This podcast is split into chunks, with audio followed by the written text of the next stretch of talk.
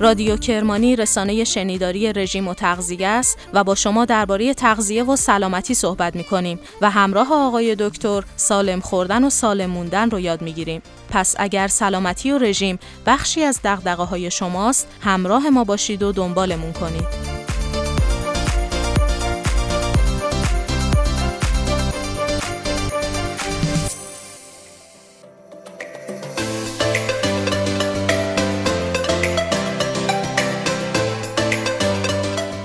می‌خوام بهتون یه رازی بگم. شاید کمتر کسی بهتون گفته باشه که استوپ وزنی تو اکثر موارد اصلا تقصیر شما نیست. زیر سر نوع رژیم شما یا عادت و عمل کردتون نیست.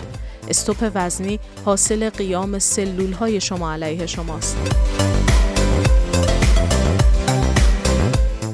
هر جای تاریخ رو که بگردی دست روی هر داستان و جنگ و سرنوشتی که بذاری توجه و اهمیت به غذا و خوراک پررنگ و برجسته است. چون دغدغه همیشگی بشر بقا بوده و خوردن مهمترین بخش بقاست.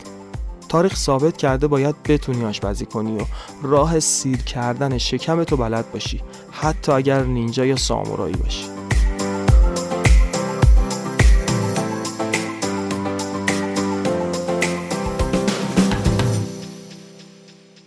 سلام اینجا رادیو کرمانیه. این هفتمین اپیزود پادکستمونه و موضوعمون این بار در مورد استوپ وزنی یا بخوام فارسی بگم ایست وزنی یا ایستایی وزنه. استوپ وزنی مشکل خیلی توی رژیم گرفتنه. حین گوش دادن به چون و چراهای استوپ وزنی یه داستانی همون وسط ها تعریف می‌کنیم براتون راجع به رژیم غذایی نینجاها. خیلی هیجان انگیزه. همراهمون باشید. چون توی این اپیزود می‌خوایم داستان جنگجوهای نینجای ژاپنی رو تعریف کنیم، صحبتم رو با یک افسانه ژاپنی و بعد یه داستان واقعی شروع می‌کنم. توی افسانه های ژاپنی اومده که اگر کسی بیمار باشه و هزار دورنای کاغذی بسازه، خداوند آرزوشو برآورده می‌کنه و اونو نجات میده. بیماریشو شفا میده بعد از انفجار هسته‌ای هیروشیما، دختر کوچولویی به نام ساداکو ساساکی که یک کیلومتر با مرکز انفجار فاصله داشته به خاطر موج انفجار به بیرون از خونه پرتاب میشه. ساداکو رو زنده و در ظاهر سالم پیدا می‌کنن.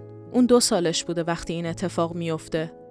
این دختر کوچولو زنده میمونه و بزرگ میشه اما هرچی بزرگتر میشه آثار بیماری توی تنش کم کم زیاد میشه ساداکو به خاطر تشعشعات اتمی به سرطان خون مبتلا شده. ساداکو عاشق ورزش به خصوص دو میدانی بوده و وارد تیم ورزشی مدرسهشون میشه. ولی هرچی بزرگتر میشه، ضعیفتر میشه و نشونه های بیماری جدیتر میشه تا اینکه مجبور میشن بستریش کنن. یکی از دوستای ساداکو به ملاقاتش میاد و براش افسانه دورناهای شفابخش ژاپنی رو تعریف می‌کنه. ساداکو هم این افسانه رو به فال نیک می‌گیره و به امید شفا و بهبودی شروع می‌کنه با دستهای کوچیکش صدها دورنای کاغذی می‌سازه. ساداکو هیچ وقت امیدش رو از دست نمیده با اینکه بیماری سختی داشته و خیلی رنج میکشیده اما همچنان به زندگی امیدوار میمونه. اون نمی‌تونه دورناهاش رو به هزار تا برسونه و تقریبا 600 دورنا می‌سازه. و بالاخره هم تسلیم میشه و بیماری ساداکوی دوازده ساله رو از پا در میاره. دوستای ساداکو هزاران دورنای کاغذی به یادش می‌سازن و دورناها رو باهاش دفن می‌کنن. مجسمه این دختر کوچولو با بازوانی گشوده در حالی که دورنایی رو توی دستاش داره توی میدون صلح هیروشیما بنا میشه و هر سال توی روز صلح جهانی پای این مجسمه پر از دورناهای کوچیک کاغذی رنگاوارنگ میشه. با این شعار که این است فریاد ما این است آرزوی ما صلح در تمام دنیا. نامه های ساداکو توی کتابی به نام کوکیشی که اسم عروسک چوبیش بوده جمعآوری و منتشر میشه و صدای صلح طلب این دختر مثل کبوتر سفیدی از گلوش بلند میشه و تا هنوز توی تاریخ تنین انداز و الهام بخشه. ساداکو این دختر کوچولوی ژاپنی با دورناهای کاغذیش با نامه های امیدوارانش با امید به زندگیش با دست های کوچیک و قلب بزرگش تبدیل به سمبل صلح در جهان میشه.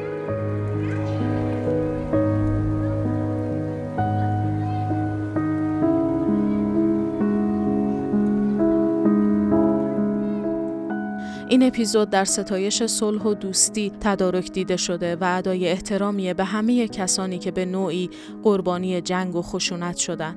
قطعه هم که میشنوید کار یک گروه موسیقی حرفه‌ای ایرانی به نام کلاخها در بارانه یا کروز این رین که به یاد و افتخار ساداکو ساساکی ساخته و نواخته شده و عنوانش هست حالا می‌تونی بخوابی.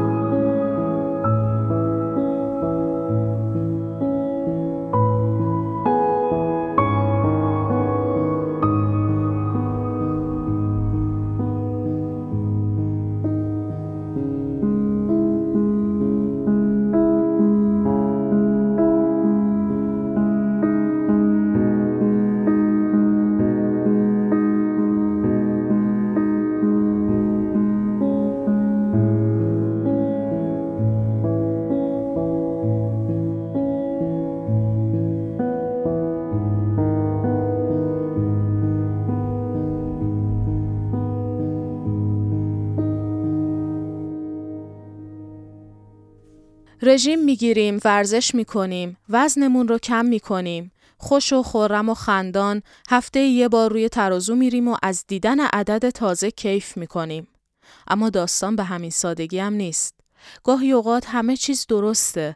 همه چیز سر جاشه و مثل همیشه است. رژیم مثل همیشه است، تحرک و فعالیت و ورزش مثل همیشه است، اما یه چیزی این وسط سر جاش نیست. اونم عدد روی ترازوه.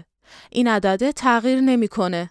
یهو بعد از کاهش وزن آنچنانی و 5 کیلو 8 کیلویی که لاغر کردین یهو می‌بینید دیگه عدد تکون نمی‌خوره. سرسختانه سر جای قبلیش وایساده. در صورتی که شما دارید مثل گذشته کارتون رو انجام میدین و پیش میرین. اما انگار رقم روی ترازو باهاتون لچ کرده و قصد پایین اومدن نداره و حسابی هرستون میده. این یه قصه ترسناک نیست اما می‌تونه برای کسی که مدت هاست داره تلاش می‌کنه لاغر بشه و وزن کم کنه یه چالش و بحران جدی باشه. اول اینکه اصلا باید بدونیم اساسا استوپ وزنی چیه. اینکه بعضیا وسواس دارن دو روز یه بار بپرن روی ترازو و بعد بزنن توی سر خودشون که ای وای چرا وزنم کم نشده حتما دوچار استوپ وزنی شدم. نه این استوپ وزنی محسوب نمیشه. اسم این کار حساسیت زیادی و بیجاس وسواسه. بدونید و آگاه باشید که استوپ وزنی یعنی دو تا چهار هفته وزن شما تکون نخوره یا کمتر از یک کیلو تغییر بکنه. اینو میشه استوپ وزنی دونست و براش به فکر چاره افتاد. یعنی مثلا فرد با وجود رعایت رژیم هفته اول می‌بینه یک و نیم کیلو کم کرده. میگه اوکی خوبه شکر. هفته دوم میره روی ترازو می‌بینه این بار یک کیلو پایین اومده. حس می‌کنه یه مشکلی هست. یه جای کار میلنگه. یه تفاوتی ایجاد شده. هفته بعد که با سلام و سلوات و بسم الله میره روی ترازو می‌بینه بله راستی راستی وزن کم نمی‌کنه. همش نیم کیلو 500 گرم ناقابل اومده پایین. برای کسی که روزها در رژیم و هر روز خدا صبح و ظهر و شب داره تلاش می‌کنه کل روزشو با هزار 1500 کالری شاید سر می‌کنه هر روز میره یه ساعت پیاده روی می‌کنه. به شیرینی و شکلات و بستنی و ژله نگفته و با قلبی مالامال از اندوه دست رد به سینه دو سیخ کباب کوبیده نازنین روغن چکون با نون سنگک براغ زیرش زده. این کم نکردن این پایین نیومدن خیلی ناراحت کننده است. خیلی لج در بیاره. آدمی به امید زنده است. کسی که توی رژیمه عدد روی ترازو رو مثل پاداش می‌دونه. سیستم مغز ما اینطوری طراحی شده که با پاداش گرفتن دوپامین ترشح می‌کنه لذت می‌بره. غذا فقط برای سیر شدن نیست. من قبلا هم توی یکی از این اپیزودا گفتم که غذا خوردن بزرگترین لذت ماست. شک نکنید که راه دهان و خوردن غذا اگر بزرگترین لذت بشر نباشه لاقل یکی از بزرگترین لذت های بشر هست. هر کی هم خلاف این حرف زد یه روز از غذا خوردن محرومش کنید تا عاشقی یادش بره. از این منظره که غذا بزرگترین پاداش ذهن محسوب میشه. چون ما دومین کاری که توی زندگیمون کردیم وقتی دنیا اومدیم خوردن بوده. اولیش گریه بوده. دنیا اومدیم همون اول اول با رنج روبرو شدیم. صدامون در اومد گریستیم. بعد از اون بهمون به غذا دادن شیر دادن خوردیم و آروم گرفتیم. حالا این تعبیر فلسفی من یا چه می‌دونم تعبیر شاعرانه من از این موضوعه. جایی میخوندم که ما با شیر مادر سیر شدیم آروم گرفتیم و وارد ارتباط شدیم با مامانمون. برای همینه که آدما توی دور همیا بیشتر غذا می‌خورن. غذا خوردن با دیگران فقط تغذیه نیست آغوشه. شاید برای همین این حس قوی توی ذهنمون حک شده که غذا پاداشه غذا آرامشه غذا پناه و نجاته. حالا خیلی حاشیه نرم. این سیستم پاداشی که اسم بردم شاید براتون جالب باشه بدونید که نقص توی این سیستم پاداش مغز خودش می‌تونه عامل چاقی و اضافه وزن باشه. یه مقاله میخوندم که بررسی کردن. افرادی که اضافه وزن زیادی دارن و خیلی چاقن دوپامین کمتری مغزشون ترشح می‌کنه. به اصطلاح دیرتر به لذت پاداشدهی می‌رسن. برای همینم بیشتر و بیشتر غذا می‌خورن تا اون لذتی که می‌خوان حاصل بشه. مغزشون ارضا بشه. همش ذهنیه. مغزشون سختتر و کنتر و دیرتر دوپامین ترشح می‌کنه. حالا برگردیم سر موضوع خودمون. گفتم عدد روی ترازو برای فرد رژیم گیرنده حکم پاداش رو داره. حاصل همه پرهیزها و انتخابهای سخت و درستشه. البته به نظر من دوپامینی که از دیدن عدد ترازو ترشح میشه توی مغز به لحاظ کیفیت قطعا با دوپامینی که از خوردن یه پرس کامل زرشک پلو با مرغ ترشح میشه قطعا خیلی تفاوت داره. ولی از شوخی گذشته توی دوران رژیم همه امید و عشق و انگیزه فرد بعد از کلی تلاش و ممارست دیدن عدد و پایین اومدن وزن و کم شدن سایزه. وقتی استوپ وزنی اتفاق میفته شما احتمالا خیلی سرخورده میشین، ناامید میشین، افسرده میشین. همه این احساسات طبیعیه. قرار نیست مدام روی قلتک باشید و هی کیف کنید از کم شدن وزن و مسیر لاغری رو یه سطح شیبدار در نظر بگیرید که دارید توش رو به جلو تون پیش میرید با سرعت. گاهی استوپ وزنی مثل یک ایستگاه یا استراحتگاهیه که باید به فال نیک بگیریدش اتفاقا. به جای اینکه ازش ناامید بشید بد و بیرا بگید قصه بخورید از این فرصت استفاده کنید این تهدید رو به فرصت تبدیل کنید شاید دارم خیلی انگیزشی و موفق طوری حرف می‌زنم ولی این واقعا فلسفه تمام زندگیه سهل و ممتنه. هر چالش می‌تونه یه فرصت تازه بشه که شما رو به خودتون بیاره. حواستون رو جمع کنه. گاهی یادتون میره توی چه مسیری هستین. دستاندازا حواستون رو جمع می‌کنن هوشیارتون می‌کنن. استوپ وزنی توی مسیر لاغری و کاهش وزن چنین حکمی رو داره. بدن ما سیستم عجیبی داره. فکر نکنید این فقط دنیا و آدماش و پدر مادرامون و بچه هامون هستن که با ما مخالفت می‌کنن و سر ناسازگاری دارن. فکر نکنید فقط طبیعت و ابر و باد و مه و خورشید و فلک و غیر است که گاهی علیه ما اقدام می‌کنه. بدن ما این طبیعتی که توش زندگی می‌کنیم یعنی همین تنمون همین گوشت و پوست و استخونمون هم گاهی علیه ما اقدام می‌کنه و دست به شورش می‌زنه. می‌خوام بهتون یه رازی بگم. شاید کمتر کسی بهتون گفته باشه که استوپ وزنی تو اکثر موارد اصلا تقصیر شما نیست. زیر سر نوع رژیم شما یا عادت و عمل کردتون نیست. استوپ وزنی حاصل قیام سلول های شما علیه شماست. مغز شما بعد از مدت کوتاهی متوجه رژیم شما میشه و به سلول های بدنتون پیام های دفاعی میفرسته. بیم این رو داره که شما دارید این بدن رو از بین می‌برید. علیهش اقدام کردین. سلول های نازنین چربی دارن یکی یکی از بین میرن و منهدم میشن. بدن احساس بحران می‌کنه. بقا رو در خطر می‌بینه. سیستم دفاعی و ایمنی بدن دست به کار میشه. شروع می‌کنه بیسیم زدن و اینور و اونور بدن پیام فرستادن که آقا گارد بگیرید. اوضاع بحرانیه. خلاصه ارتشش رو مجهز می‌کنه تا به جنگ رژیم و کاهش وزن بره. بزرگوار لاغری و خوشندامی و خوشتیپی که سرش نمیشه. فقط چربیا رو می‌خواد با چنگ و دندون حفظ بکنه هر طوری هست. بقای ما رو در گروه این چربیا می‌دونه. حالا اینقدر داستان پردازی کردم خیال پردازی کردم که بگم همه گاردی که بدن می‌گیره بخشیش یا حتی بخش اعظمش علیه هورمون لپتینه این هورمون لپتین خیلی چیز جالب و با به نظرم کم بهش پرداخته شده.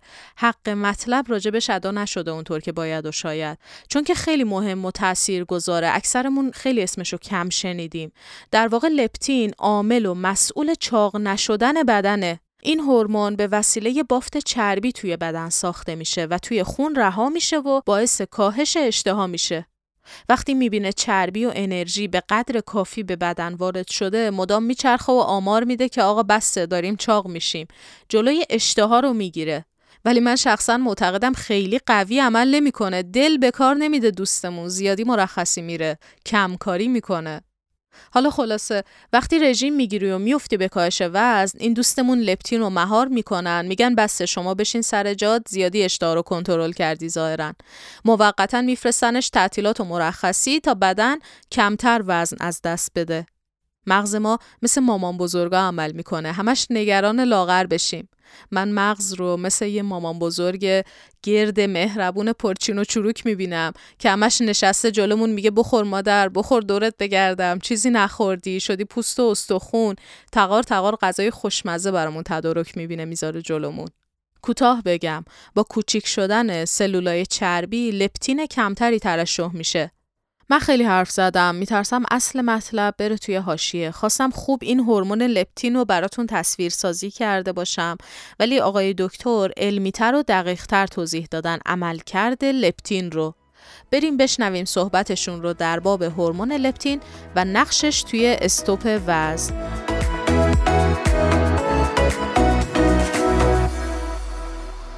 تو بافت چربی خداوند یه لطفی کرده؟ یه هورمونی به نام لپتین خلق کرده.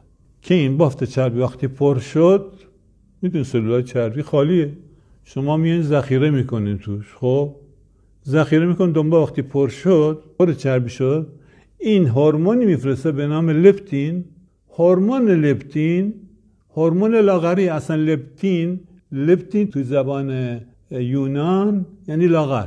این هورمون فرمان میفرسته به مغز. بابا من انبارم پره. تو رو خدا دیگه نخور. پس یه حالت هورمون سیری میفرسته واسه که احساس سیری بکنی. پس ما اینجا در ضمنی که میاد هورمون سیری میاد به پیام میده در عین وقت چون داره می‌بینه وقتی چربیا ما توی لاغری چربیا رو میسوزونیم. وقتی چربیا میسوزه چی میشه؟ هورمون لیپتین کم میشه. پس دیگه کسی نیست بگه بس دیگه نخور. خب پس پا میشه انسان بخوردن چرا؟ اون هورمونی که می اومد به مغز می‌گفت دیگه نخور ذخایر من پره الان میگهش بخور چون خالی شده ذخایرم داره خالی میشه. خب پس لپتین یکی از عوامل مهمی است که اینجا یه توقف ایجاد میشه. چرا؟ یکی داره فرمان میده تو این مسئله.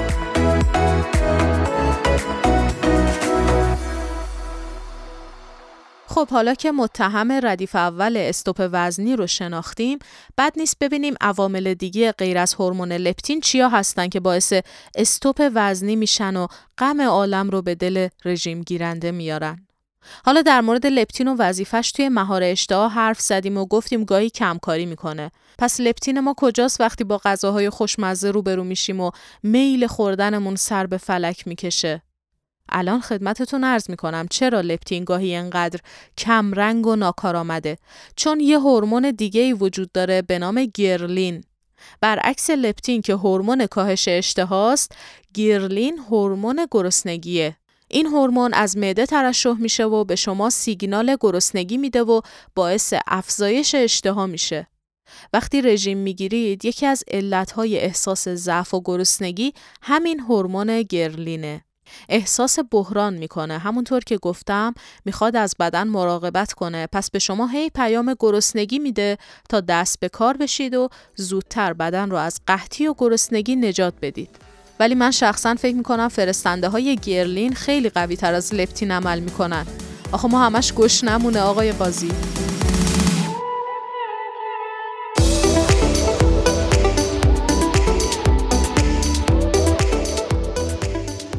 من هانیه مزاری به همراه علی پوربافرانی میزبان شما در رادیو کرمانی هستیم. این هفتمین اپیزودمونه. خوشحالیم که میشنوید. دنبال می‌کنید. لطفا این گزینه subscribe رو هم tap کنید و از طریق همین Castbox با کانال رادیو کرمانی در ارتباط باشید. لطفا برامون کامنت بذارید. اپیزودهای رادیو کرمانی توی کانال تلگرام دکتر کرمانی و سایت دکتر کرمانی هم منتشر میشه. توی سایت می‌تونید منابع و مقالات مربوط به اپیزودها رو هم مطالعه کنید. موضوعات اپیزودهای ما اگر تا الان شنوندمون بوده باشید حتما متوجه شدین همش توی حوزه تغذیه و رژیم و سلامتیه. حالا سعی می‌کنیم یه چیزایی هم قاطی این مباحث بکنیم که در کنار مفید و آموزنده بودن سرگرم کننده هم باشه. لذت ببرید و خسته نشید از شنیدنش. ممنون که گوش می‌دید به اشتراک می‌ذارید و حمایتمون می‌کنید.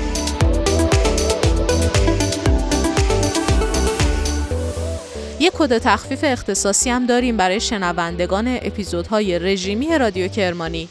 می‌تونید با کد لاتین رادیو برای گرفتن رژیم دکتر کرمانی تخفیف بگیرید و از شنبه شروع کنید به لاغر شدن. فقط حواستون باشه تعداد کد تخفیف پادکستی محدوده پس معطل نکنید و کار امروز رو به فردا نندازید. کد لاتین رادیو برای ثبت نام رژیم دکتر کرمانی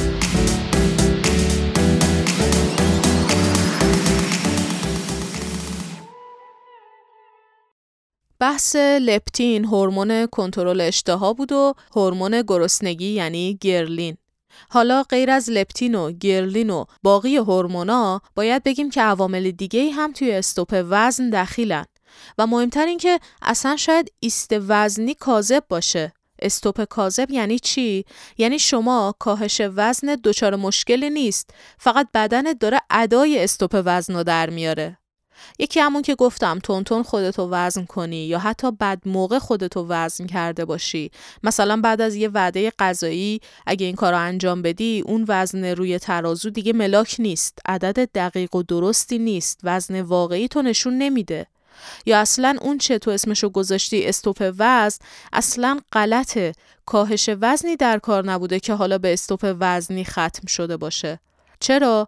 یعنی شما رژیم تو درست درمون رعایت نکردی به قول آقای دکتر قاچاق خوری کردی. مثلا فرد با خودش فکر می‌کنه من دیگه رژیم و وارد شدم از برم. دیگه می‌دونم چی به چیه کی به کیه. خودم یه پا دکتر و کارشناسم. خلاصه یه اطمینان خاطری فرد پیدا می‌کنه. از اینکه دیگه برنامهش رو می‌دونه و اندازه ها دستشه. میاد سر خود به خیال خودش رژیم رعایت می‌کنه و یهو می‌بینه ای دل قافل وزنش پایین نیومده حواسش نبوده و بیشتر از اونچه باید کالری دریافت کرده. یا فرد فعالیتش تغییر خاصی کرده. توی برنامه هاش یه تغییر ایجاد شده. ساعت ورزشش کم شده پیاده رویش کم شده. اینا استوپ وزنی نیست. همون کم نکردن رسما چیزی استاپ نشده. دوست عزیز شما روند کاهش وزن رو رسما متوقف کردی با این کمکاریا چشمی کار کردن و سر خود عمل کردن هم عادت ما ایرانیای همه چیز دان کاربلد و آریایی همه فن حریفه. یه روغن و گوشت و خورشت و برنجیه دیگه حدس می‌زنیم حس می‌کنیم این باید مثلا 800 کالری اینطورا باشه دیگه غیر از اینکه فقط میزان کالری مهم نیست و نوع و کیفیت مواد مصرفی هم اهمیت زیادی داره. مغذی بودن غذاها توی حساب کتابای سرانگشتی و چرتگه انداختن توی رژیم هم می‌تونه موثر باشه. در مورد نوع وزن کشی هم که گفتم بعد موقع وزن نکنید. مثلا بعد از خوردن غذا وزن نکنید خودتونو. همینطور دقت کنید لباس زیاد و سنگین تنتون نباشه یا لباستون خیلی متفاوت و سنگین تر از دفعه قبلی که وزن کردین نباشه. بهترین زمان وزن کشی صبح اول صبح ناشتا قبل از خوردن صبحونه است. آخرین چیزی که در مورد استوپ وزن کاذب می‌تونیم بگیم احتباس آب در بدن یا همون تجمع مایاته. یکی از دلایل این اتفاق دوباره زیر سر یه هورمونیه به نام کورتیزول. چه می‌کنن این هورمونا؟ کنترل بدن ما شب و روز و دین و دنیای ما دست این هورموناست و خیلی اتفاقا و تغییراتی که دنبال علت بیرونیش میگردیم توی همین تنمون زیر سر این هورمونای مرموزه که بالانسمون می‌کنن یا برعکس گاهی بالانسمون رو به هم میریزن. هورمون کورتیزول هورمون استرسه. یعنی این هورمون وظیفش دفاع از بدنه ها وقتی بدن دچار التهاب عفونت مصرف بیش از حد الکل افسردگی شدید یا تروما میشه این هورمون ترشح میشه تا به داد بدن برسه. اما گاهی بیش از حد ترشح میشه یا مشکل خیلی شدیده یا اینکه سر خود زیاد شده. به هر حال استرس زیاد و بیش از حد کورتیزول مازاد به دنبال داره و این برای بدن اصلا خوب نیست. شبها هورمون کورتیزول بیشتری ترشح میشه و واسه همین اول صبح بدن بیشترین حجم مایعات رو داره. یکی از عوارض این کورتیزول همین مشکل جمع شدن آب در بدنه.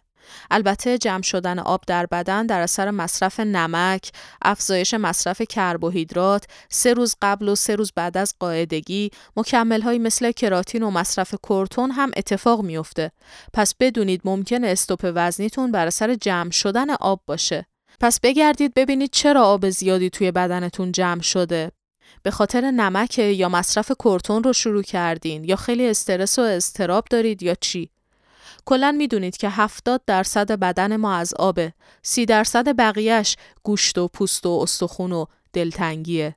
اینه که بخش زیادی از نوسانات وزن ما زیر سر آب بدنمونه پس طبیعیه که همیشه روی یه عدد ثابت نباشیم و این لزوما به معنی چاق شدن یا لاغر شدن نیست.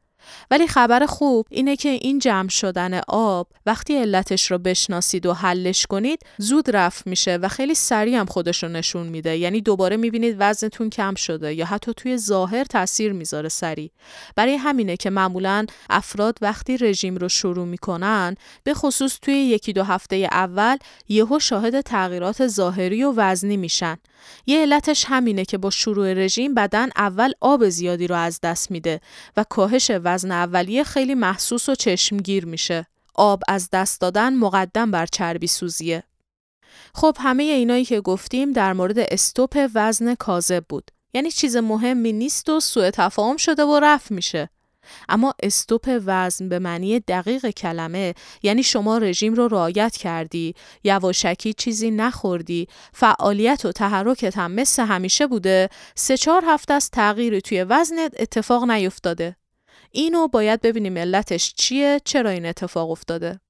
اولین موردی که براش ذکر شده یه حساب کتاب ریاضی ساده است. یعنی یه نسبت سنجی معمولی. به چه صورت؟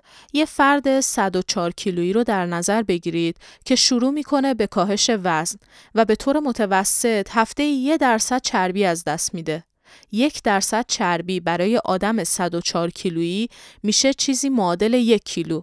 حالا این دوست 104 کیلویی ما به خوبی و خوشی و میمنت و دل خوش رسیده به 90 کیلو. همچنان داره در ماه یک درصد از چربیشو از دست میده. اما تفاوت اینجاست که یک درصد چربی بدن فرد 90 کیلویی دیگه یک کیلو نیست 900 گرمه. این یعنی کاهش وزن کنتر شده چون نسبت کاهش وزن و چربی کمتر شده یعنی فاصله کمتری بینشون ایجاد شده.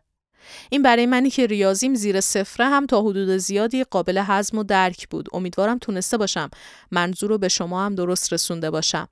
خب پس از این موردم توی همین ابتدای صحبت درباره استوپ وزنی واقعی نتیجه می‌گیریم که اینم سوء تفاهمه و شما توی این حالت هم دچار استوپ وزنی نشدین فوق فوقش درگیر کندی کاهش وزن شدین که طبیعیه مورد دیگه باز برمیگرده به همون نکته پهنی که قبلا بهش اشاره کردم. بدن ما هوشمنده و علیه ما دست به اقداماتی می‌زنه. وقتی یه مدتی توی رژیم هستیم بدن خود به خود کالری کمتری میسوزونه تا دچار قحطی نشه. وقتی بدن چند کیلو وزن از دست میده کالری سوزی به صورت خودکار توی بدن کنتر و کمتر میشه و در نتیجه شما دچار استوپ وزنی میشید. وزن کمتری از دست میدین قصتون میشه که دیگه چرا لاغر نمیشید. در صورتی که میشه گفت در واقع بدن داره یه جورایی مقاومت می‌کنه از خودش دفاع می‌کنه. بدن ما رژیم رو مثل یک بحران می‌بینه و تلاش خودش رو می‌کنه تا با حوثای بیجا و فکرای ناجور و مقاومت چربیا و بازنشست کردن لپتین و خلاصه هر سلاح دیگه ای که توی دستشه رژیم رو شکست بده. برای همینه که میگن اراده توی رژیم حرف اولو می‌زنه. چون شما نه با کس دیگری بلکه با خودتون با جسم و ذهن خودتون وارد یک چالش و مبارزه میشید و توی رژیم تلاش می‌کنید این چالش رو با موفقیت طی کنید و پیروز میدان باشید و خلاصه به سلولاتون ثابت کنید رئیس کیه.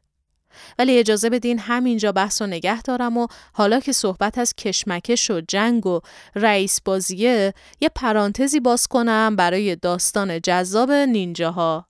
نینجاهای مرموز ژاپنی فقط روش جنگیدن و مبارزه و پنهان شدن منحصر به فرد نداشتن. نوع غذا و رژیمشون هم متفاوت بوده. کسی چه می‌دونه شاید نینجاها از معدود جنگجوهایی بودن توی تاریخ که رژیم غذایی خاصی داشتن و به خاطر معمولیت های غیر ممکن و فوق سری و خطرناکشون هر چیزی رو نمیخوردن و یه غذاهایی رو حذف و محدود می‌کردن.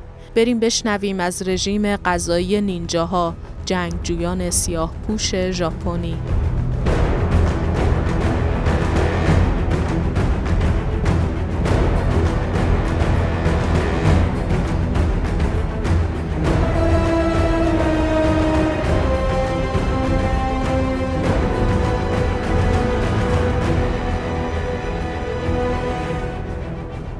بین سالهای 1487 تا حدود 1603 جنگجوهای مرموز سیاه پوشی توی کوههای ژاپن زندگی می‌کردن که بهشون می‌گفتن نینجا.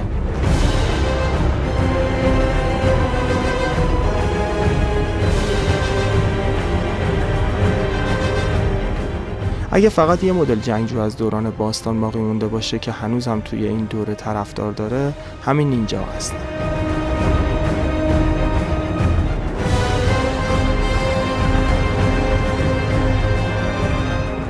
جالبه که نمایش های تلویزیونی و فیلم ها و کمیک استریپ های زیادی مثل نینجا های آمریکایی مفهوم نینجا ها رو همچنان که همچنانه تو جامعه مدرن ما هم جا انداختن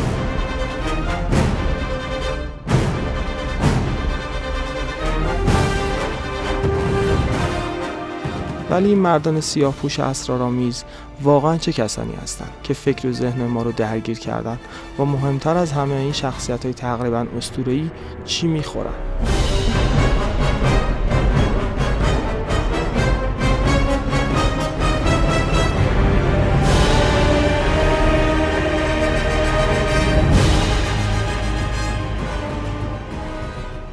راستشو بخواید تاریخ این قاتل های باستانی به اندازه خودشون مرموز و اسرارآمیزه اول بذارید ببینیم این جنگجوهای مخفی کی هستن میگن نینجاها توی کوههای ژاپن زندگی می‌کردن و با مترو معیارهای امروزی به عنوان جنگجوهای چریکی یا قاتلای مزدور طبقه بندی می‌شدن و جزو این گروه به حساب می اومدن.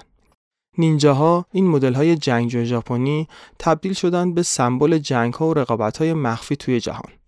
اونها توی قلعه ها نفوذ می‌کردن آدم ها رو بیهوش می‌کردن و از یه چاقوی تیز مرگبار برای حمله توی تاریکی استفاده می‌کردن روشنترین توصیف از نینجاها اینه که نینجا یه عامل نفوذی مرموز یا یه قاتل سیاه پوشه که قدرت و هنر جادویی رزمی و توانایی و جسارت فوق‌العاده‌ای داره. اونا به صورت مزدور به خدمت افراد بالادست جامعه در میان و تواناییشون رو به کار می‌گیرن یا به عبارت دیگه میفروشن. و وقت عمل که می‌رسه از مهارت خاصشون یعنی گیج کردن دشمناشون با اون حرکات عجیب و غریب و افسانه دستاشون استفاده می‌کنن. همینطور ستارهای فلزی تیز چرخندهی به سمت دشمن پرتاب می‌کنن تا اونا رو زخمی کنن و حواسشون پرت بشه. اما الان که داریم حرفشون رو می‌زنیم بیشتر از اینکه بخوایم از تکنیک و سرنوشت و راز و رمزشون بدونیم می‌خوایم سر در بیاریم این جنگجوهای سیاه پوش چی میخوردن انرژیشون رو از کجا تامین می‌کردن و چی باعث می‌شده انقدر فرز و چابک باشن؟ نکته اول در مورد رژیم غذایی نینجاها اینه که باید از غذاهایی که بوی تند میده یا باعث میشه دهان و بدنشون بو بگیره اجتناب می‌کردن. آخه اونا باید مخفیانه نفوذ و حمله می‌کردن و این موضوع اصلا شوخی بردار نیست. روش نینجاها پنهان بودن و شبیخون زدنه و بوهای تند می‌تونه توی کارشون اختلال ایجاد کنه و یه جاهایی لوشون بده. اونا از خوردن غذاهای تیز اجتناب می‌کردن و لیست بلند بالایی داشتن از پرهیزهای غذایی تا توسط دشمنشون قابل شناسایی نباشن و کسی بوی اونها رو متوجه نشه. اول این لیست سیره که بوی تندی داره و ازش پرهیز می‌کردن و بعد از سیر تره فرنگی پیازچه و پیاز رو هم از منوی غذایی خودشون خط زده بودن. نکته جالب بعدی در مورد رژیم نینجاها اینه که از خوردن گوشت قرمز هم خودداری می‌کردن. با اینکه اطراف محل زندگی و مخفیگاهشون معمولا پر از گوزن و گراز وحشی بوده ولی نینجاها عقیده داشتن خوردن گوشت حیوانات وحشی عقل و منطقشون رو تحت تاثیر قرار میده یا به اصطلاح کرخت و کدرشون می‌کنه. ولی فقط این نیست. خوردن گوشت قرمز هم روی بوی بدنشون تاثیر میذاشته. جالبه که علم این روزا ثابت کرده تفاوت قابل توجهی بین بوی بدن کسایی که گیاه خارن و کسایی که گوشت قرمز مصرف می‌کنن وجود داره. توی ژاپن میانه بیشتر مردم پیرو دین بودایی یا شینتو بودن. پیروان این ادیان اکثرا گیاهخوارن و این به نفع نینجاها بود چون که با پرهیز از گوشت قرمز بوشون تفاوتی با بوی مردم عادی نداشت و معمولیت های خطرناک و غیر ممکنشون رو قاطی مردم عادی و بین جمعیت راحتتر پیش می بردن و هدفاشون رو بیرحمانه تر ترور می‌کردن فقط گوشت و سبزیجات نیست غذاها و نوشیدنی های دیگه هم هستن که باعث ایجاد بوی نامطبوع میشن و می‌تونن بهتون خیانت کنن مثل کلم بروکلی. و کلا انواع کلم و از همه بدتر مارچوبه. همینطور نینجاها از نوشیدن الکل و خوردن ماهی بودار هم اجتناب می‌کردن تا هم هوش و حواسشون سر جاش باشه هم بوی بدنشون تغییر نکنه. حتی لبنیات هم شامل همین رژیم میشه چون لبنیات هم روی بوی بدن تاثیر داره و اونو تغییر میده. به نظر می‌رسه برای نینجا شدن و مهارت در پنهان شدن بیشتر از اینکه مهم باشه چی می‌خوری مهم اینه که چی نخوری. یعنی پرهیز غذایی خیلی خیلی مهمه. میگن نینجاها بیشتر متعلق به طبقات پایین دست جامعه بودن و طبیعت مرموز و روش های پنهانشون درست برعکس راه و روش سامورایی های زمانشون بوده. سامورایی جوانمرد بیشتر به جنگ رو در رو عقیده داشتن و این رو نشونه شجاعت می‌دونستن در صورتی که هویت نینجاها با پنهان شدن و ضربه ها و حمله های قافلگیرانه و شبیخون زدن عجین شده بود. به خاطر همینه که نینجاها به اندازه سامورایی ها خوشنام نیستن و روش های جنگیدن و مبارزشون خیلی جوان مردان و منصفانه نیست.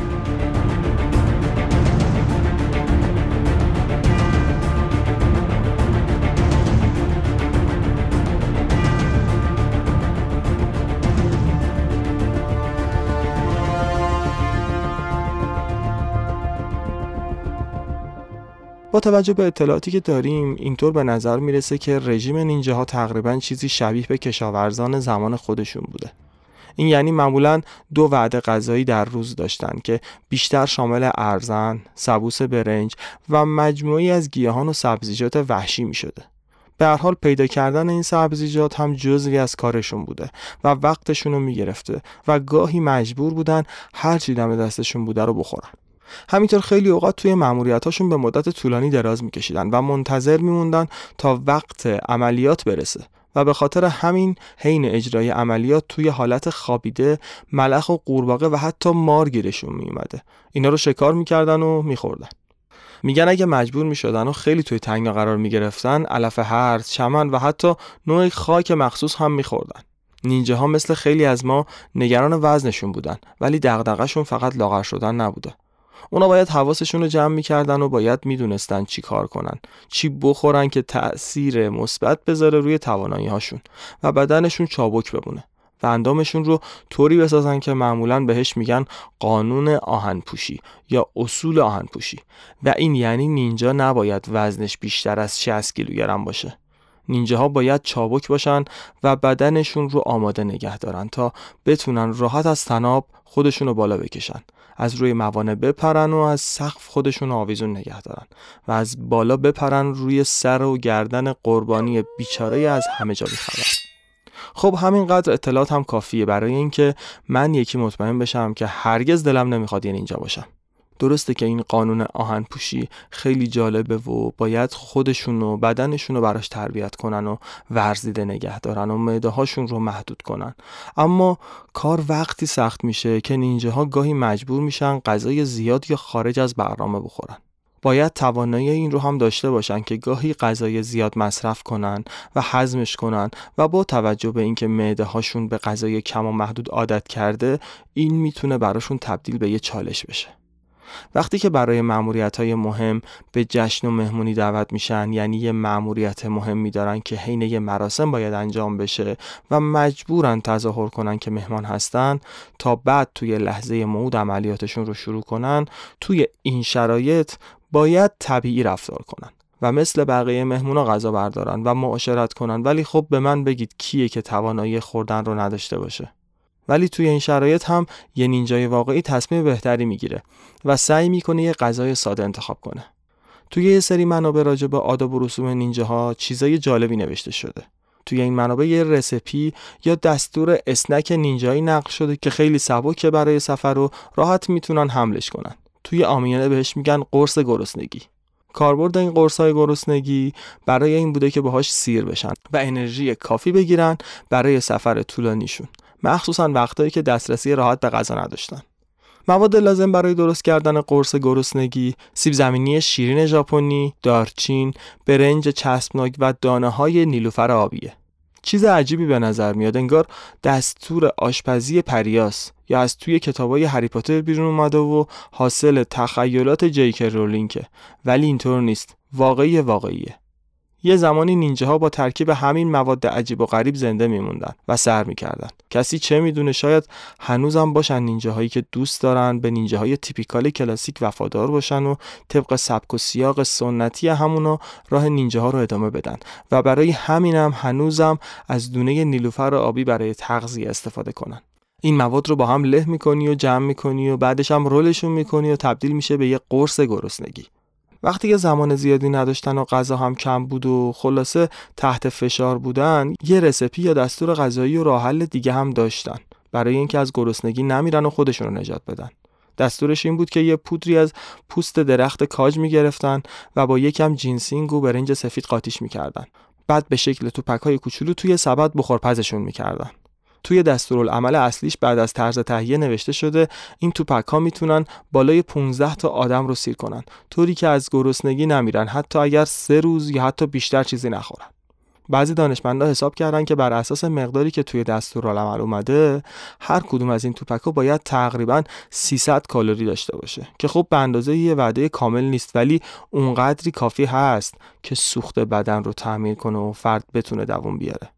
توی موزه اختصاصی نینجاها و تاریخشون توی ژاپن یه چیزی شبیه همین قرص گرسنگی به نمایش گذاشته شده به اسم توپک تشنگی که بهشون کمک می‌کرده تا بدنشون بیاب نشه و کمتر تشنه بشن دستور این توپک تشنگی هم شامل قارچ ارگوت چاودار، شکر کریستالیزه و آلوی شور ژاپنیه که بهش میگن اومباشی. درست شنیدید اومباشی.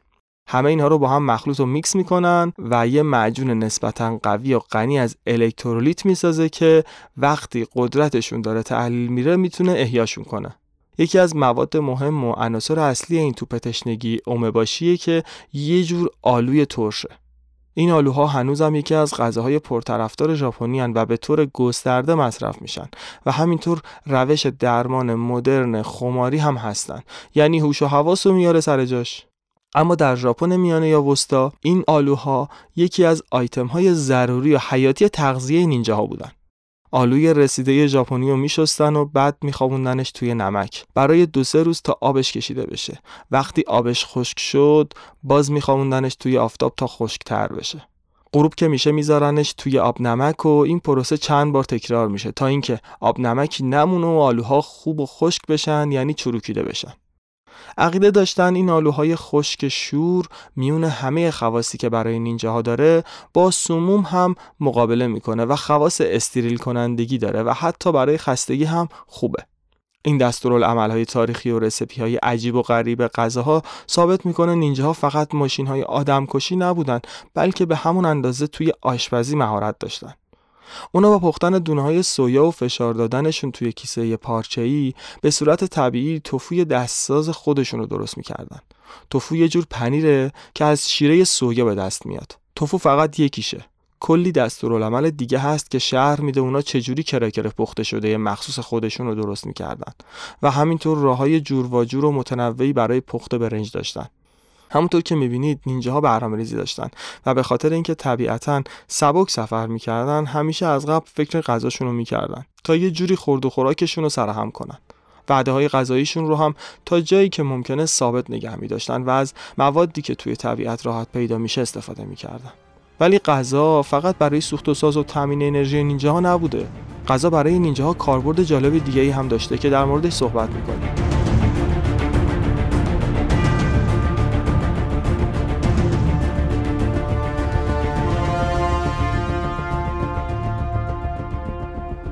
یه نویسنده نظامی ژاپنی در قرن 18 به نام شیکاماتسو شیگنوری توی کتابش نوشته که نینجاها در واقع از غذا برای فرستادن پیام‌های مخفیشون هم استفاده می‌کردن.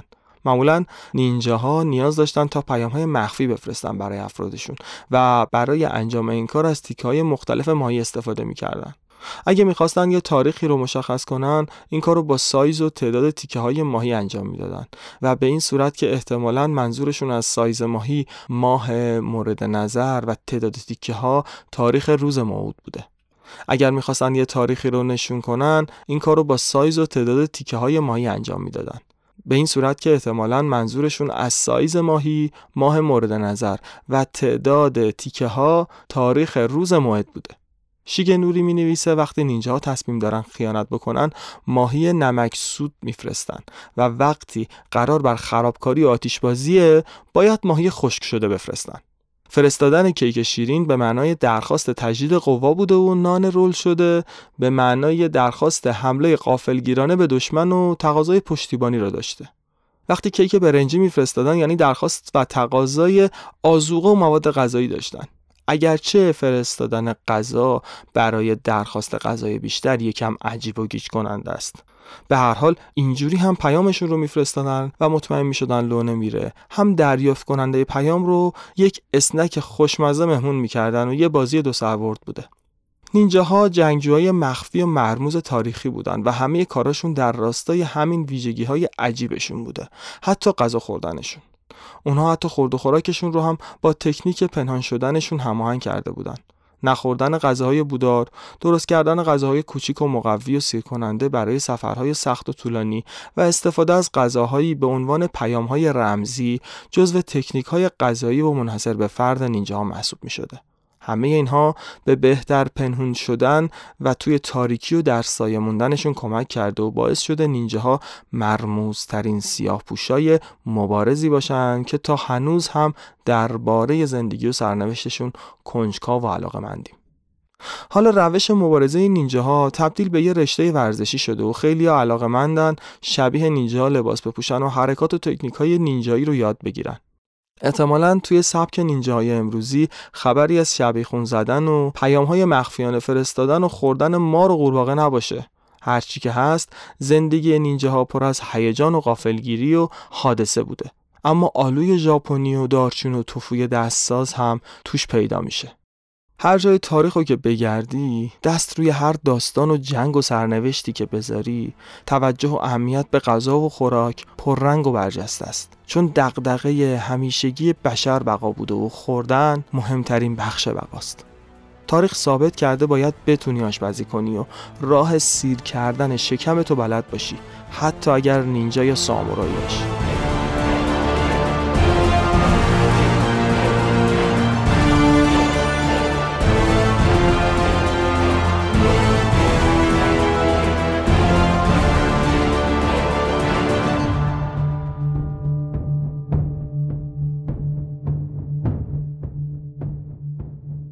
خب در مورد اینکه استوپ وزن چیه و چرا دوچارش میشیم و کاذبش چیه صادقش چیه و غیره صحبت کردیم.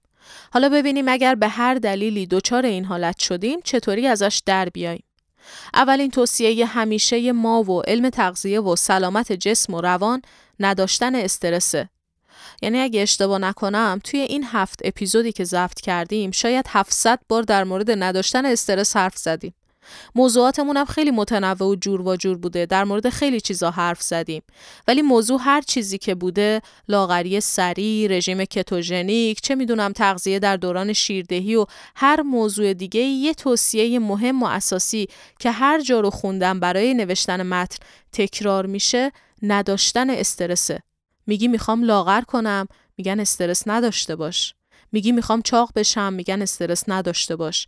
میگی می‌خوام ورزش کنم میگن استرس نداشته باش. میگی کمخونی دارم میگن استرس نداشته باش. بگی آقا می‌خوام برم سرم و بذارم دور از جون بمیرم. اصلا سر به کو و بیابون بذارم. باز میگن عزیزم استرس نداشته باش. آروم باش بد سرتو بذار. خلاصه در این مورد استوپ وزنی هم باید بگیم استرس نداشته باش. قبلش گفتم هورمون کورتیزول در اثر استرس ترشح میشه و باعث میشه آب توی بدنتون حبس بشه و چاقتون می‌کنه کورتیزول باعث تجمع چربی شکمی هم میشه و این موضوع توی خانوما شایع تره. پس مراقب باشید و بد به دلتون راه ندید. وقتی میگیم استوپ وزنی اتفاق افتاده یعنی سوخت و ساز بدن پایین اومده و متابولیسم مثل همیشه کار نمی‌کنه. پس منی که استوپ وزنی کردم باید هر طور شده سوخت و سازم و بالا ببرم. حالا ممکنه بگید من توی رژیم بودم، تحرک داشتم، ورزشم می‌کردم و این اتفاق افتاده. باید بگیم بدنتون عادت کرده به این وضعیت و تبدیل به روتین شده و همون مقاومت های قهرمانانه ای که گفتیم رو داره از خودش نشون میده پس به شک احتیاج داره. البته در مورد شوک وارد کردن به بدن بعدتر حرف می‌زنیم. الان می‌خوام درباره بالا رفتن سوخت و ساز بهتون توصیه کنم حتما مصرف پروتئین رو در اولویت قرار بدین. پروتئین ها متابولیسم بدن رو تا 100 کالری افزایش میدن. سیر کنندن و خود به خود باعث میشن کالری مصرفیتون کمتر بشه. به خصوص توی صبحونتون حتما پروتئین لحاظ کنید. چرا که مطالعات نشون داده و ثابت کرده کسانی که صبحانه پروتئینی مصرف می‌کنن کمتر سراغ حله حوله و ریزه خاری میرن. پس از کربوهیدرات بکاهید و به پروتئین بیافزایید تا رستگار بشید. برنامه ریزی رو جدی بگیرید. گاهی به نظرتون میاد که من دارم رعایت می‌کنم توی رژیمم ولی همین اعتماد بیش از حد به این موضوع گاهی عامل خطا و اشتباهه. وقتی با برنامه ریزی رژیمتون رو پیش ببرید، وقتی بنویسید چیا می‌خورید در طول روز و ارزش غذایی و کالریشون چقدره و حساب کتاب دقیق دستتون باشه، احتمال خطا و تقلب کمتر میشه. حداقل درش مغذیا وعده های اصلیتون رو بنویسید و با حساب کتاب مصرف کنید. رایت این نکته هم می‌تونه به در اومدن استوپ وزنی کمک بکنه. گفتیم که وقتی وزن پایین میاد خود به خود روند کاهش وزن کنتر میشه و اون سرعت اولیه رو نداره دیگه. یکی از این راه ها برای در اومدن از این وضعیت اینه که ورزش رو جدی تر بگیرید. ورزش ها و تمرین های قدرتی رو بیشتر انجام بدین. اینا سوخت و ساز و بالا می‌برن. ایروبیک و ورزش های اینتروال با شدت بالا توی بیرون اومدن از استوپ وزنی دست شما رو می‌گیرن و سریعتر به مقصد میرسونن. این عادت کردن بدن همونطور که گفتم هم در مورد فعالیت صدق می‌کنه هم در مورد غذایی که می‌خورید. یعنی بدن هم به رژیم هم به ورزش ممکنه عادت بکنه و روند کاهش وزن متوقف بشه. به اصطلاح بهش میگن فلات کاهش وزن. اصطلاح قشنگ و گویایی اتفاق ایستایی وزن مثل یه فلات یک دست و تخت و بدون بالا پایینیه. مثل یه دشت صافیه که شما رو گیر میندازه. به نظر آرومه ولی شاید نشون دهنده به هم ریختن سیستم بدن باشه. در صورتی که روند لاغری و کاهش وزن اساسا چیزی پر از پستی و بلندی و نبایدم ازش انتظار روند یکسان رو داشته باشید. یعنی رژیم رو که شروع کردید بخواید مثل همون اولاش زیاد کم کنید همیشه. این اتفاق اساسا مختص اول رژیمه و کاهش وزن یه محور سعودی نیست که انتظار داشته باشید همیشه رو به بالا و در اوج باشه بالا میره پایین میاد. استوپ وزنی هم جزو این مراحله. ممکنه کلا روند کاهش وزن سقوط کنه. یه مدتی صاف و بدون هیچ سیگنالی باقی بمونه. باید بدونید این هم مثل باقی مراحل رژیم پایدار و ماندگار نیست. مثل خیلی از مراحل زندگی. ناپایداری اصلا هویت زندگیه و این مفهوم رو میشه همه جا پیدا کرد و قانون نانوشته ناپایداری رو تو هر موضوعی دید. حتی رژیم غذایی هم از این قاعده مستثنا نیست و حس ناپایدار بودن رو به همون القا می‌کنه. هیچ چیز این جهان ثابت نیست. نه غمش، نه خوشیش، نه رهاییش، نه گرفتاریش، نه بالاش، نه پایینش. دوام الحال من المحال. پس غیر از اینکه فعالیت رو بیشتر می‌کنید و ورزش های قدرتی انجام میدین، در مورد رژیم و تغذیه هم می‌تونید به بدنتون شک وارد کنید. حالا خیلی ها شک رو فقط فستینگ می‌دونن. فستینگ یا روزهداری متناوب یعنی 16 ساعت از شبانه روز چیزی نمی‌خورید و خورد و خوراک رو منتقل می‌کنید به اون 8 ساعت باقی مونده. توی این 16 ساعت چه اتفاقی واسه بدنتون میفته؟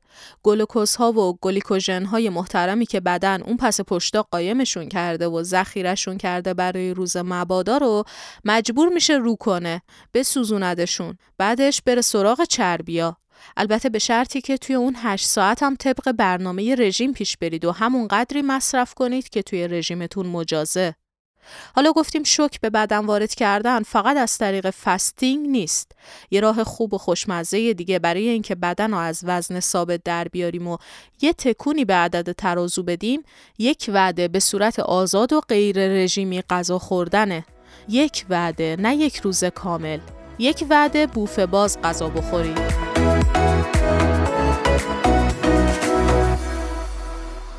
یه چیز می‌خوام خوشحال کنندن بگم بهتون. ما واسه که بشکنیم این حالت استاپ کردن می‌خوایم یک تکونی بدیم به بدن. ببین خیلی وقتا موبایلت میگن هنگ کرده کار نمی‌کنه.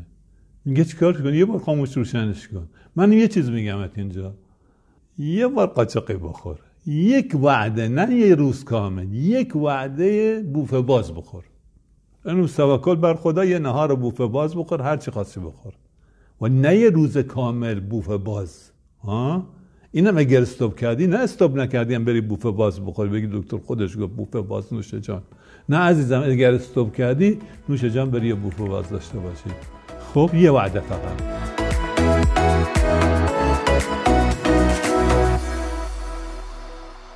گفتیم مصرف پروتئین رو بالا ببرید. یه چیز دیگه فیبره. فیبرها احساس سیری بیشتری به شما میدن و کلا نقش اول سناریوی لاغری محسوب میشن. شما بدون توجه به گروه حساس فیبرها نمی‌تونید کاهش وزن دلخواه و سالمی داشته باشید.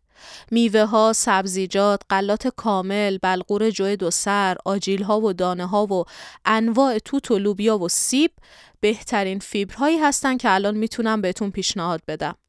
گفتم که یکی از توصیه های ثابت سلامتی و تغذیه و رژیم و خدا و پیغمبر همه و همه نداشتن استرسه. یکی دیگه از این توصیه های پربس آمده تکرار شونده نوشیدن آبه. آب متابولیسم بدن رو بالا می‌بره و تا سی درصد می‌تونه سوخت و سازتون رو بیشتر بکنه. چای سبز و قهوه هم در کنار رژیم و ورزش می‌تونن توی افزایش چربی سوزی موثر باشن و همینا در مجموع و کنار هم شما رو از استوپ وزنی در میاره. در مورد اینکه استوپ وزنی چیه، کاذبش چیه، واقعیش چیه و چطوریه و چه شرایطی داره و بعدش باید چی کار کرد تا رفع بشه حرف زدیم. حالا به عنوان نکته آخر در مورد استوپ وزن می‌خوام به موضوع کاهش سایز اشاره بکنم. گاهی وزن تغییری نکرده درسته. ولی سایز کم شده. این لحظه هزار بار تقدیم تو باد. اینقدر که جذاب و لذت بخشه و اصلا میگن مهمترم هست بهترم هست.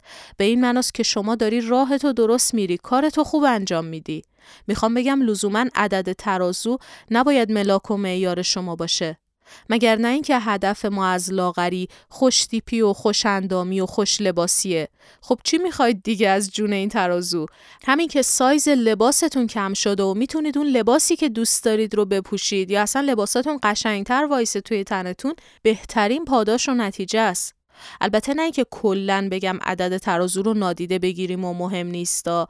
نه منظورم این نیست. فقط میگم عدد سایز هم به اندازه عدد ترازو مهمه و باید بهش توجه کنید. حالا یه فرضیه هم هست که میگه وقتی شما وزن کم نکردی ولی سایزت پایین اومده به این خاطر که همزمان با چربی سوزی ازوله سازی کردی و چگالی ازوله و ماهیچه هم که از چربی بیشتره اینه که سایزت کم میشه در ازای اون چربی که از دست دادی ولی وزنت کم نمیشه چون ازوله آوردی. البته راستش رو بخوایم بگیم ما اینجا با شما می‌خوایم رو راست باشیم راستش رو بگیم. وگرنه کاری نداره بشینیم خیلی راحت بگیم عزیزم اینو نخور اونو نخور این نتیجه رو می‌بینی فلان بهمان.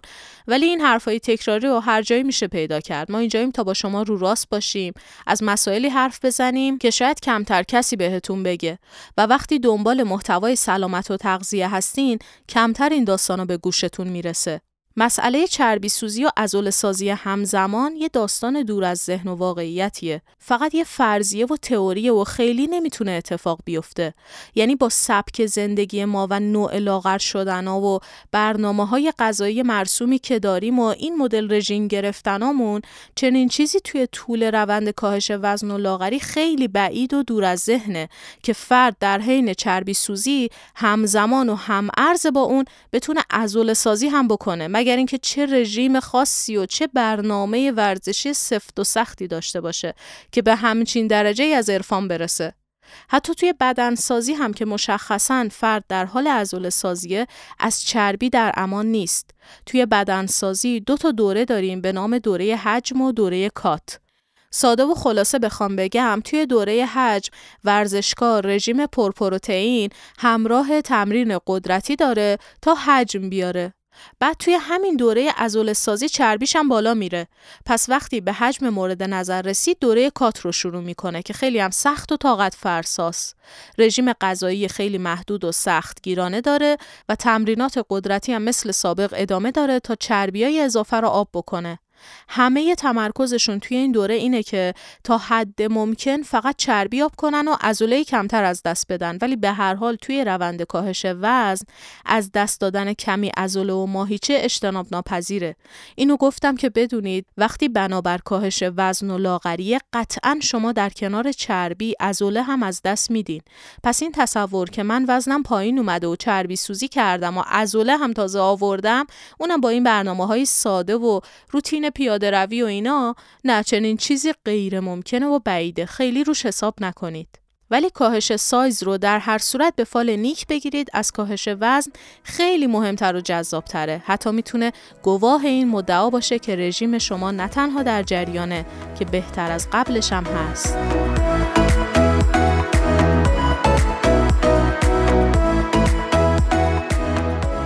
این هفتمین اپیزود رادیو کرمانی با موضوع استوپ وزنی یا ایست وزنی بود که شنیدین. ممنون که گوش کردین همراهمون بودین. امیدوارم براتون مفید بوده باشه. رادیو کرمانی رو دنبال کنید و شنونده اپیزودهای رژیمی ما باشید.